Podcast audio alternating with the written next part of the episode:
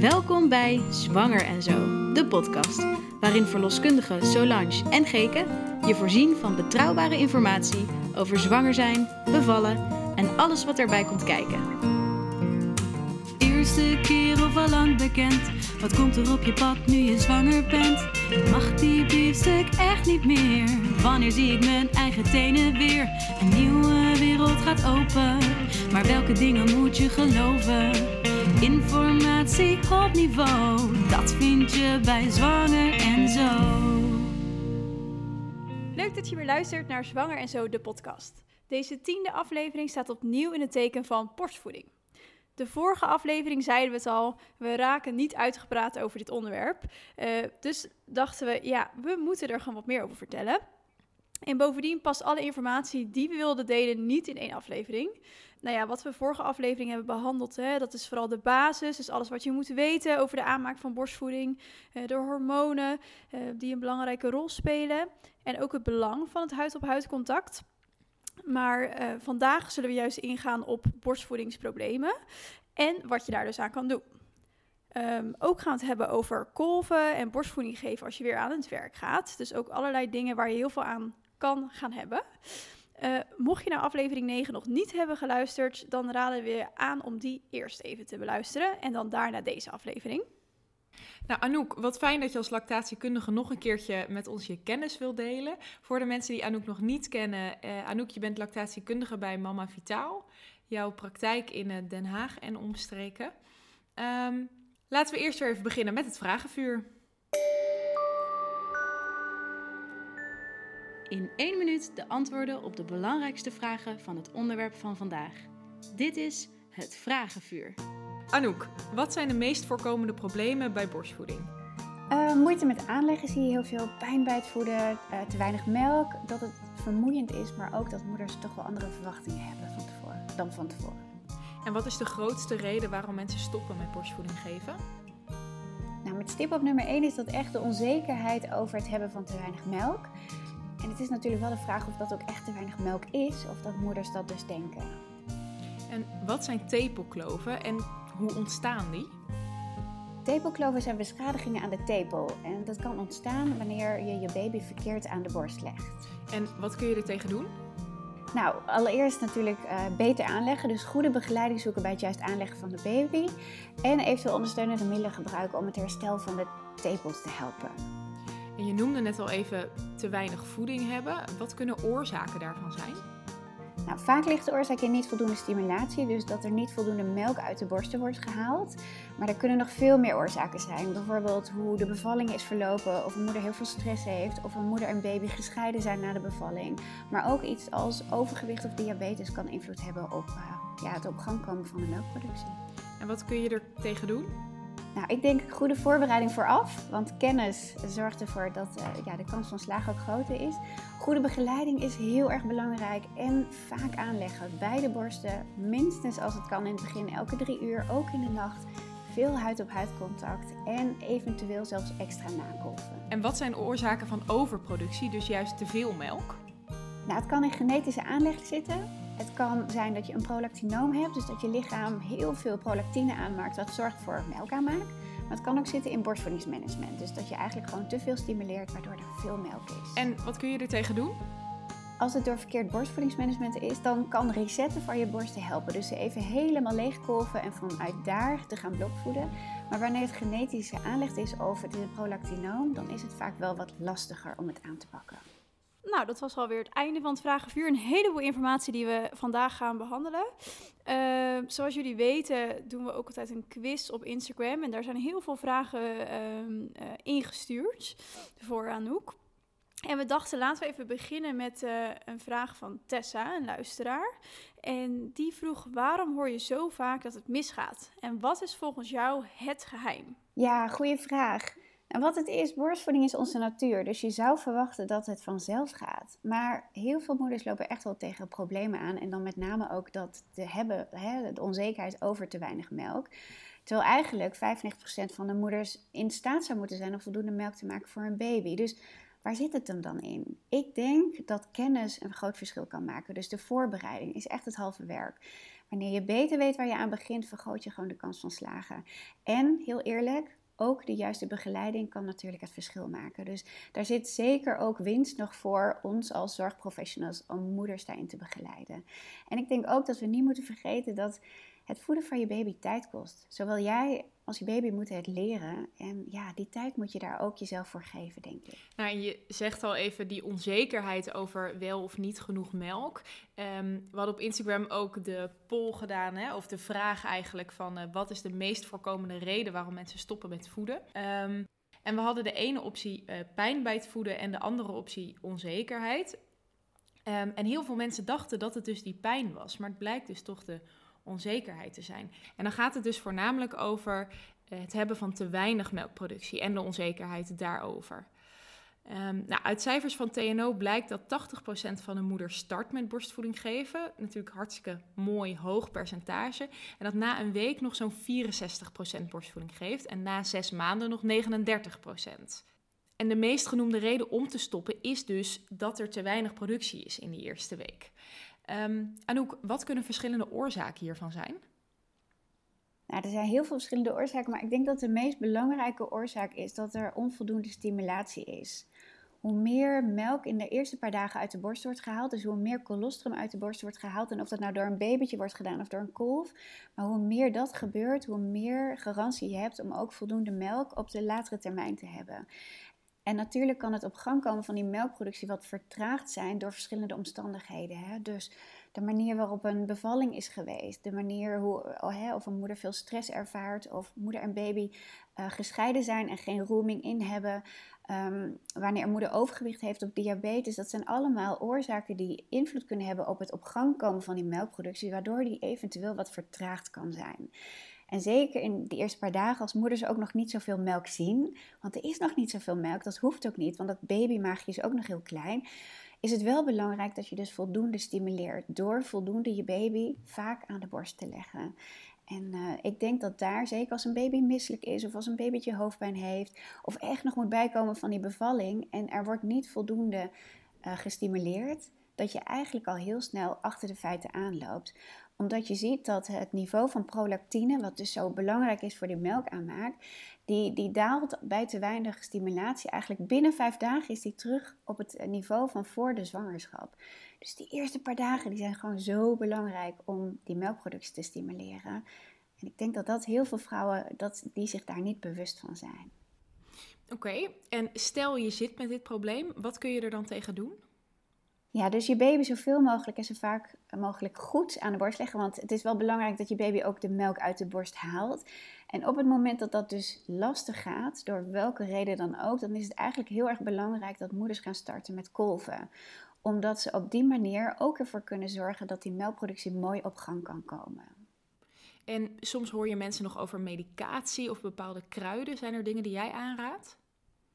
medicatie is wel echt de laatste stap. Want er zijn gelukkig heel veel stappen daarvoor te zetten om die productie optimaal op gang te brengen.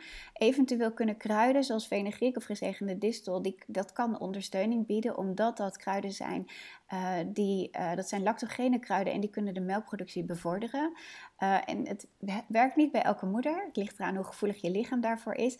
Maar soms werkt het ook gewoon als placebo. Het feit dat je het idee hebt dat je iets positiefs doet en dat daar ontspanning door ontstaat, kan er al aan bijdragen dat die melkproductie beter op gang kan komen. Dus ja, kruiden zijn ook een, kunnen een mooie ondersteuning zijn. Uh, en eventueel als laatste stap medicatie, maar dat is echt wel een hele late stap. Ja. En naast dus te weinig productie heb je ook de andere kant, dus de overproductie. Wat we net ook al natuurlijk in het vragenvuur even kort hebben behandeld. Um, dus eigenlijk te veel melk. En heb je daar nou goede tips voor? Voor uh, luisteraars die nu luisteren en denken: Oh, ik heb echt overproductie. Wat kunnen zij nou daaraan doen? Nou, we spreken niet heel snel voor overproductie. Uh, maar op het moment dat moeders inderdaad wat verder zijn um, na de bevalling en ze, ze, lopen de hele dag met volle, overvolle gestuwde borsten en hebben daar echt last van, ja, dan kun je van overproductie spreken en dan, um, dan wil je dat heel graag aanpakken. Nou, als het komt door borstvoedingsmanagement, dus door te veel stimuleren, dan kan het heel goed helpen om even je borsten volledig te resetten, dus eigenlijk leeg te kolven en vanuit daar te gaan starten met blokvoeden. En blokvoeden betekent eigenlijk dat je in een bepaald blok van bijvoorbeeld drie uur om mee te starten, dat je in dat blok, wanneer je babytje wil drinken, elke keer dezelfde borst aanbiedt. En omdat je maar één borst per keer aanbiedt, uh, raken je borsten daarmee steeds meer in balans afgestemd op de behoeften van een babytje. Dus dat kan heel goed helpen. Maar op het moment dat het dus niet um, het borstvoedingsmanagement is, maar het zit in je aanleg uh, of een prolactinoom, dan, um, is het, dan zou eventueel medicatie kunnen helpen. Het enige nadeel is dat die medicatie eigenlijk niet samengaat met borstvoeding. Dus dan ga je al uitwijken naar natuurlijke middelen. En dan kan bijvoorbeeld salie, verse salie, een enorm goed middel zijn om die productie uh, wat te remmen. Want dat uh, zorgt ervoor dat eigenlijk prolactine geremd wordt. Hey, en gebruik je salie dan ook wel eens als je bijvoorbeeld wil afbouwen van de borstvoeding? Ja, zeker. Goeie vraag. Ja, salie kan daar echt fantastisch bij ondersteunen. Ik raad ook wel eens aan bij mensen die ervoor kiezen om geen borstvoeding te geven. Maar ik hoor ook wel vaak dat, uh, dat je echt heel veel ervan moet drinken om voor het gewenste effect. Hoe zit dat? Ja, het is heel wisselend per vrouw. Wanneer je er heel gevoelig voor bent, kan één kopje al heel veel uh, doen. Yeah. Maar als je er niet zo gevoelig voor bent, kan het zijn dat je er liters van moet drinken. Dat klopt, ja. Echt? Ik heb het nog nooit op, dus ik heb geen idee of het lekker is. Nee, je hoort wel vaak dat het, dat het niet te drinken is, toch? Dat is persoonlijk denk ik. Ik vind, ze, ik vind het ook niet zo lekker, nee. nee. Maar vaak, als je dan met zo'n overproductie zit, dan uh, grijp je alles aan wat maar helpt. Zeker. Dus dan, ja. Dat is zeker waar. Nou, wel een uh, aantal goede tips voor, denk ik, uh, te veel productie en te weinig. Uh, een ander probleem wat gelukkig niet heel vaak voorkomt, maar dat er wel ehm, kan ontstaan, is borstontsteking. Um, en er zijn eigenlijk verschillende oorzaken voor een borstontsteking. Meestal is het een verstopte melkkanaal uh, de oorzaak. En dat is eigenlijk een steriele ontsteking zonder bacteriën. Uh, maar er kan ook sprake zijn van een bacteriële ontsteking. Uh, al dan niet in combinatie met tepelkloven. nou, wat zie je nou bij zo'n borstontsteking? Dan heb je vaak rode, harde plekken in één of beide borsten die slecht weg te masseren zijn. Of pijn in de borst, of juist een griepig gevoel, of misschien ook wel koorts. Uh, dat zijn dus symptomen die je dus ziet bij een borstontsteking. Um, Anouk, wat kun je het beste doen tegen zo'n borstontsteking? Eigenlijk wat het meest belangrijkste is, is dat je zorgt voor een goede doorstroming. De borsten moeten echt grondig geleegd worden om van zo'n ontsteking af te komen. Dus um, het is, wat je kunt doen is van tevoren, voorafgaand aan uh, het voeden of dan wel het kolven, is je borsten echt goed warm maken. Want warmte zorgt voor het open gaan staan van de melkkanaal, waardoor die melk ook beter kan stromen. En dat kan eraan bijdragen dat je die borsten eigenlijk nog beter leeg krijgt. En verder is het heel belangrijk dat je dus regelmatig uh, die borsten leegmaakt. Dus in de ideale situatie in ieder geval elke drie uur. En op het moment dat een babytje niet goed in staat is om die borst goed soepel te drinken, dan is het soms ook nog wel aan te raden om eventueel met de kolf na te kolven. Uh, om dat wel zo goed mogelijk te ondersteunen. En verder kan eventueel massage echt heel goed helpen en trilling ook. Dus als iemand, hè, een moeder, een elektrische tandenborstel in huis heeft of iets anders wat trilt, dan kan dat ook echt fantastisch helpen. Oh, wat goed. Die tip heb ik nog nooit gehoord. Nee? Nooit gehoord? En als je dan, nee, nooit gehoord. Maar als je dan masseert, hè, ik heb wel eens gehoord dat je het een beetje moet vergelijken als een soort klit dat in je haar zit. Dat je dan niet vanaf bovenaf naar beneden moet gaan kammen, want dan maak je die klit onderin groter. En dat het eigenlijk met masseren net zo werkt. Dus dat je juist bij de tepel zou moeten beginnen. Klopt dat? Oh, goede vraag. Op zich, dat, dat durf ik niet eens 1, 2, 3 te zeggen. Wat ik eigenlijk altijd adviseer, als je, zeker als je heel duidelijk ook de plek voelt waar de ontsteking zit, dat het belangrijk is dat er niet te veel gewreven wordt over de huid, maar dat juist de, de vinger op de plek blijft en cirkelende bewegingen maakt. Achter de plek die eigenlijk los moet komen. Dat kan enorm helpen. Maar ja, ik zou het eens moeten uitzoeken wat je nu zegt, uh, hoe dat zit. Om vanaf de tepel juist uh, te masseren. Wellicht is dat uh, ook een goed idee. Ja, vanaf de tepel zeg maar naar boven. En toen een van mijn stagebegeleiders toen de vergelijking maakte met zo'n klit in je haar, dacht ik, klinkt wel logisch. Dat vind ik ook logisch klinken. Ik kende hem nog niet, nee. Nou, zo leren we weer van elkaar. Ik denk ook dat het vooral erom om gaat dat je, uh, dat je die plek losmasseert. Dat je dus dat verstopte melkkanaaltje, dat je dat weer soepel krijgt. Ja, en vooral ook niet gaan stoppen met borstvoeding. Dat is ook iets wat vrouwen toch vaak gaan doen als ze denken: oh, ik heb een ontsteking en ik stop er meteen mee. Ehm, maar ja, dan kan zo'n ontsteking eigenlijk alleen maar verergeren. Ja, en soms zie je dat mensen ook echt ziek worden hè, van een borstontsteking. Ehm, dat ze echt hoge koorts ontwikkelen. En nou wat is voor jou de grens, Anouk, dat je zegt: nou, dan zou ik wel met antibiotica starten? Nou, ik, als een moeder hier tegenaan loopt en, en wat jij zegt, je kunt echt ziek worden. En vaak, ook al is het het begin, je voelt je echt grieperig en ziek. Je lichaam gaat echt in een soort van stand, er, er is ergens, er moet er iets uh, aangepakt worden. Ja, ik zeg eigenlijk altijd, hou 24 uur aan. En 24 uur, als de koorts is, kun je vaak al heel veel betekenen. Maar als die koorts niet zakt, uh, dan wil je op een gegeven moment echt aan die antibiotica. Dus ik hou 24 uur aan. Met natuurlijk alle stappen om wel die borst in beweging te krijgen. En ik vraag ook altijd na of een moeder eventueel kapotte tepels heeft. Want dat is toch ook wel een ingang voor bacteriën. Dus dan hè, op het moment dat het veroorzaakt wordt door een bacterie, dan zal daar sowieso antibiotica voor nodig zijn om die borstontsteking aan te pakken. Ja, en wat ook zo kan zijn bij een borstontsteking is dat de melk soms wat zouter kan smaken. Uh, waardoor een baby vaak minder lang of helemaal niet aan die ontstoken borst wil drinken omdat het natuurlijk wel belangrijk is dat de borst geleeg wordt. En daarom zeggen we dan ook dat je echt 7 tot 8 keer per dag uh, moet gaan kolven als een betere optie. Mocht uh, de baby nou niet willen drinken aan de ontstoken borst. Ja, precies. En wat veel vrouwen ook ervaren is dat hun productie wat gaat teruglopen, zeker in de aangedane borst. Want het lichaam is vooral bezig met het herstel van die ontsteking en niet zozeer met het aanmaken van melk. Nou ja, wat belangrijk is om te weten, als je gewoon blijft voeden wat je normaal ook doet het aantal keer, of eventueel dus kolft als je baby niet goed drinkt, weet dan dat die productie ook weer zal herstellen. He, juist die stimulatie helpt ook weer bij die productie gewoon op het oude niveau terug te krijgen. Nou, dus het krijgen van een borstontsteking is zeker geen reden om te stoppen.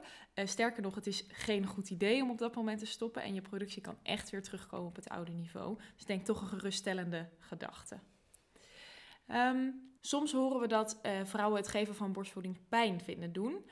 Um, en ik zeg dan altijd dat het aanhappen van de baby even gevoelig mag zijn of even pijn mag doen. Maar dat gevoel moet als het baby goed drinkt wel wegtrekken. Want anders kan die pijn een teken zijn dat, nou eigenlijk wat jij net ook al zei, dat de baby toch niet goed aan ligt. En dat die tepel dus niet goed in dat mondje ligt, waardoor het eerder tegen het harde deel van het uh, verhemelte aanschuurt dan tegen het zachte deel, dat achter in de mond zit. Dat kun je ook wel voelen bij jezelf, toch? Toen we deze podcast aan het voorbereiden waren, toen dacht ik, oh ja, hard gedeelte van je gehemeld en achterin zit dat zachte.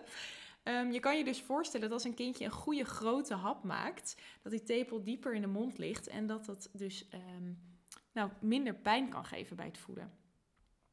Nou, Anouk, soms hoor je dat het niet alleen met het aanhappen pijn doet, maar dat het voeden continu pijn blijft doen. Zijn er nog andere redenen dan het aanlegprobleem waardoor dat kan komen? Nou, allereerst, weet je, de huid, je, je tepels, je borsten zijn nog nooit zo intensief gebruikt. En um, die tepel, die wordt natuurlijk, daar wordt het hard aan gezogen, om zo maar te zeggen. Dus het bindweefsel in de, in de borst, uh, de huid van de tepel, het moet gewoon wennen aan die intensiteit.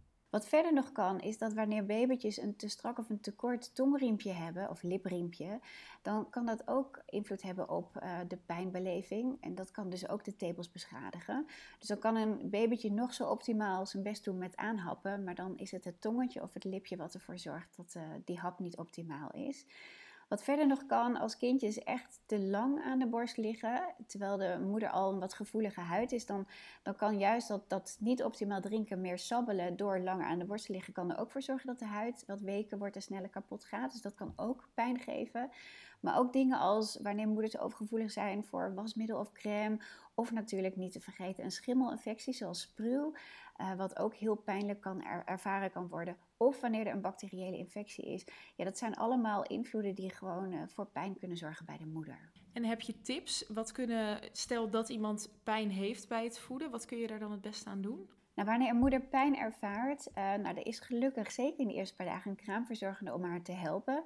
Dus zeker als het uh, in, de, in het aanleggen van een babytje ligt, dan hoop ik dat die kraamverzorgster haar kan helpen om een baby gewoon beter aan de borst te leggen. Maar op het moment dat de pijn onverklaarbaar is en je komt er niet achter waar het hem in zit, dan kan het heel fijn zijn als daar toch echt een lactatiekundige komt meekijken om samen met die moeder uit te sluiten waardoor die pijn ontstaat, zodat je ook gericht daarmee aan de slag kunt. Dat is de diensttelefoon en dat is, zoals jullie van ons gewend zijn, weer de vraag van de luisteraar. Um, Anouk, er waren veel vragen voor je binnengekomen. We hebben al een paar van die vragen in de aflevering behandeld en nu nog eentje. Want Floor en Anneloes vroegen zich af of je tips hebt voor het borstvoeden van een tweeling. Hoe doe je dat, tandemvoeden? Hé, hey, wat leuk. Het voeden van een tweeling. Nou, tandemvoeden kan op vele manieren. Maar net zoals met één babytje zal een moeder met twee babytjes het ook eerst eigen moeten maken, het leren voeden van een baby. dat moet een babytje leren en een moeder. Ehm, en op het moment dat je een tweeling voedt, dan kun je er dus voor kiezen om de kindjes één voor één te voeden. Maar ook eventueel tegelijk. Maar ik kan je zeggen dat tegelijk voeden, dat is wel weer even een handigheid die je eigen moet maken. Dus dat kost gewoon tijd en veel oefenen. En ik denk dat hetzelfde als met één babytje. Um, je moet vertrouwen krijgen in het voeden van je baby. En als je dat eenmaal uh, hebt gevonden, dan kun je ook met vertrouwen twee babytjes uh, voeden. En wat eventueel kan helpen is een voedingscursus speciaal voor tandemvoeden. Want die kan je extra ondersteuning geven, want je komt eigenlijk handen tekort. En um, nou ja, wat mooi is om te weten is dat de melkproductie uh, wanneer je een tweeling voedt, dat die zich aanpast aan de behoeften van je baby's. Dus hoe meer melk er wordt gevraagd, hoe meer melk je lichaam ook zou maken. Er wordt vaak gedacht van, is er wel genoeg voor twee babytjes of eventueel drie babytjes? Maar dat is er dus wel. Hoe meer er uit de borst wordt gehaald, hoe meer er ook aangemaakt zal worden. Dus het is prachtig hoe je als vrouw, als je een tweeling krijgt, um, ja, daarin tegemoet kunt komen. Mooi, goede tips laten we het ook nog eventjes hebben over kolven. We hadden het vorige podcast hebben het ook al even heel kort over kolven gehad in aflevering 9. Ehm, maar we gaan er heel even wat dieper op in. Er zijn namelijk verschillende manieren van kolven. Uh, je kunt met de hand kolven, dus met een handkolf of een elektrische kolf gebruiken. En daarnaast kun je zowel enkelzijdig kolven, dus één borst, of dubbelzijdig, twee borsten tegelijkertijd. Uh, nou ja, er zijn verschillende redenen om te kolven. En redenen kunnen zijn uh, bijvoorbeeld het stimuleren van de melkproductie. Uh, hier hebben we natuurlijk in aflevering 9 over gehad. Um, dus mocht je daar wat meer informatie over willen, dan is het goed om die ook nog even te luisteren.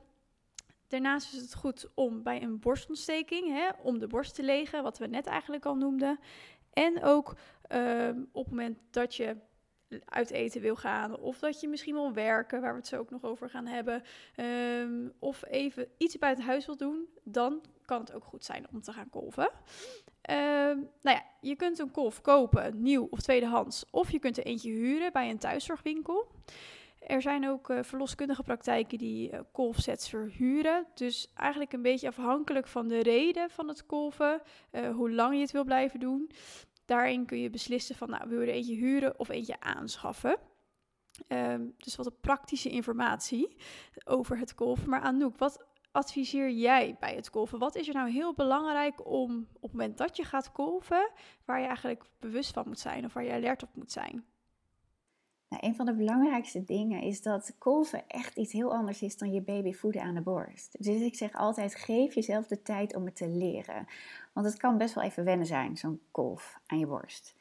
Nou, verder is het heel fijn als je gaat kolven dat je zorgt voor een rustige, warme omgeving, zodat je echt goed kunt ontspannen. Want ontspannen zorgt ervoor dat oxytocine zijn werk kan doen en dat die melk ook echt kan gaan stromen. Nou, wat fijn kan zijn is als je babytje uh, in de buurt is, maar is dat niet het geval, dan kan het ook heel fijn helpen om naar filmpjes of foto's van je baby te kijken. Want dat zorgt er ook voor dat die hormonen lekker hun werk kunnen doen. En je ontspant gewoon beter, dus dat helpt ook heel erg. En verder kun je eventueel ter voorbereiding je borsten lekker weer verwarmen, masseren, want dat helpt dus ook met het makkelijker stromen van de melk. Mooi, mooie tips. En Soms krijgen we ook de vraag hoe lang moet ik dan borstvoeding geven? Er is geen moeten en ook geen minimale of maximale termijn. Dus het is vooral belangrijk dat jij doet wat voor jou goed voelt. Um, de WHO raadt aan om minstens uh, zes maanden borstvoeding te geven. Um, en als je zes maanden borstvoeding geeft, betekent dat waarschijnlijk ook dat je borstvoeding gaat geven zodra je weer gaat werken. Wat ik net ook al eventjes noemde met het kolven. Um, Anouk, Kun jij eens vertellen dat op het moment dat je gaat werken en je geeft nog borstvoeding, hoe gaat dat dan een beetje in zijn werk? Nou, het is echt heel erg goed geregeld in Nederland. Je hebt namelijk tot negen maanden na je bevalling het recht om een kwart van je werktijd te gebruiken voor het voeden van je baby of om te kolven. Dus dat is echt super goed geregeld. En als je graag wil kolven, dan is ook je werkgever verplicht om een prettige ruimte beschikbaar te stellen met een koelkast waar je ook echt ontspannen kunt kolven. Nou ja, ik snap dat dat natuurlijk niet op elke werk, elke uh, locatie zo geregeld is. Maar daarom is het denk ik ook heel goed om hier van tevoren met je werkgever over in gesprek te gaan. Want vaak is er echt veel meer mogelijk dan je misschien van tevoren denkt. En juist door al met je werkgever hierover te praten en je wensen kenbaar te maken, dan zal je zien dat er echt wel wordt gekeken naar de beste invulling, zodat je ook straks met plezier borstvoeding kunt geven op het moment dat je weer aan het werk bent. En wat ook leuk is om te weten, voordeel voor de werkgever, is dat borstgevoede baby's over het algemeen minder vaak en korter ziek zijn. En dan hebben we het echt wel over ongeveer 10 keer minder in vergelijking met kindjes die andere voeding krijgen. Dus dat is behoorlijk. Dus dan heeft je, je werkgever heeft daar ook nog voordeel aan. Ja, want minder zieke kinderen is minder afwezige moeders natuurlijk. Zeker. En juist als een werkgever een moeder tegemoet komt in haar wensen, is een moeder ook blijer op haar werk. Ja, het heeft eigenlijk alleen maar voordelen. Dus ook beginnen met werken hoeft niet de reden te zijn om, uh, om te stoppen met de borstvoeding. Nee, zeker niet. Maar het vraagt wel enige voorbereiding. Dus het is wel fijn als je daar van tevoren inderdaad over nadenkt wat je wensen zijn. Maar ook dat je dus op tijd start met kolven, zodat je ook met vertrouwen dat kunt gaan doen op het moment dat je gescheiden bent van je baby. Want dat was een van de vragen die we onder andere ook kregen via Instagram. Stel, ik uh, weet dat ik zo meteen weer aan het werk ga en ga starten met kolven. Hoe begin je dan met kolven? Ja, nou vaak zeggen we, de meeste vrouwen gaan na drie maanden weer aan het werk, na twaalf weken. Dus het duurt gemiddeld zo'n zes weken voordat die productie, voordat het voeden lekker op gang is. Dat je al echt een geoefend voedster wordt. Nou, na zes weken weet je ook echt wel of je plezier hebt in het voeden van je baby. Dus op het moment dat je op dat moment het idee hebt om ook borstvoeding en werk te gaan combineren, dan is rond die zesde week ook een goed moment om te gaan starten met kolven, zodat je dat ook onder de knie krijgt. En um, dat kun je bijvoorbeeld doen door na de ochtendvoeding te kolven. Uh, want dan zijn je borsten vaak wat voller, omdat je in de nacht meer hormonen hebt in je lichaam. En het voordeel daarvan is, is dat je dat dus ook kunt gebruiken om een voorraadje op te bouwen. Wel zo handig als je straks weer aan het werk gaat. Oké, dus kolven na die uh, ochtendvoeding, omdat je borsten dan het volste zijn. En doet dat dan ook nog iets op die productie? Want we zeiden eerder natuurlijk dat je kolven ook kan gebruiken om uh, die productie omhoog te schroeven. Stel je hebt echt al genoeg. Je denkt, ja, ik wil wel kolven, maar het moet ook niet heel veel meer worden. Nou, vaak is inderdaad hoe meer melk je uit je borsten haalt, hoe meer melk er ook wordt aangemaakt. Maar juist omdat je borsten sowieso in de ochtend al voller zijn, kun je wel dat restje, om zo maar te zeggen, wat in je borsten zit, eruit halen. En zie je vaak niet dat dat ervoor zorgt dat die moeders ook vervolgens veel meer productie gaan krijgen. Maar je moet het, kan ik me zo voorstellen, niet elke voeding gaan doen. Nee, Nee, dat zal absoluut stimuleren als je dat gaat ja, doen. Precies. Ja, precies. Ja, maar dan kom je weer bij het kolven om die andere redenen uit. En Anouk, om af te sluiten, vroeg Esmee, Esmee is volgens mij verloskundige in de opleiding, zich af als je één tip zou hebben die je aan alle verloskundigen zou willen meegeven. Wat zou dat dan zijn? Ja, leuke vraag. Uh, tip voor verloskundigen. Nou, wat het is, zeker als we kijken naar borstvoeding, dan hebben moeders natuurlijk in het kraambed ook vooral gewoon heel veel tijd en aandacht nodig. En het is fantastisch als je dat als verloskundige ook kunt bieden. Uh, maar mocht het nou blijken dat, het, um, dat je daar te weinig tijd en aandacht voor hebt, weet dan ook dat er altijd een lactatiekundige is. En ik denk dat het heel fijn is dat je als verloskundige goed contact hebt met de lactatiekundige in je omgeving. Zodat je gewoon een kort lijntje hebt, altijd iemand als backup. Eventueel kunt sparren wanneer het over borstvoeding gaat. Uh, want ik denk dat we heel veel ook van elkaar kunnen leren. En een fijne samenwerking kan daar heel fijn bij ondersteunen. Ja, zeker. Dat sparren, daar maak ik wel eens gebruik van. Dat ik, um, nou, laatst hadden wij bijvoorbeeld een cliënt met echt wel een flinke overproductie. En ik had al mijn tips ongeveer al, uh, al ingezet. En ik vond het bijvoorbeeld moeilijk van, ja, gaan we nu wel verhogen in de salité of gaan we dat niet doen? Toen nou, ik bel gewoon even de lactatiekundige in de buurt en dan hebben we het er samen even over. Ja, super fijn als dat kan, ja. Oké, okay. nou, wij vonden het weer super leuk dat je hebt geluisterd naar de tiende aflevering alweer van onze podcast tiende aflevering. Natuurlijk wel een mijlpaal. Net als die andere mijlpaal die we van de week te vieren hadden. Namelijk dat jullie 10.000 keer onze afleveringen hebben beluisterd. Superleuk om te zien dat het zo goed ontvangen wordt. Af en toe krijgen we ook wat feedback van nou, je kan misschien iets meer dit doen of dat doen in de afleveringen. Blijf dat vooral sturen, want daar kunnen we alleen maar van leren. En we zijn dus ook heel erg benieuwd wat je van de afleveringen vindt. Wat zijn de dingen die je leuk vindt? Of heb je misschien nog onderwerpen waar we het ook nog eens over moeten hebben? En heb je nou vragen aan Anouk of aan ons? Stuur ons dan gerust een berichtje op Instagram. Anouk, wij zullen vast contact houden, dus die vragen die komen vast uh, op de goede plek terecht. Gaat helemaal goed komen. En wij zien je natuurlijk graag weer de volgende keer. Dit was de podcast voor deze keer. Meer zwanger en zo? Je kunt ons volgen op Instagram, Facebook of onze website zwangerenzo, de podcast.nl. Tot de volgende keer!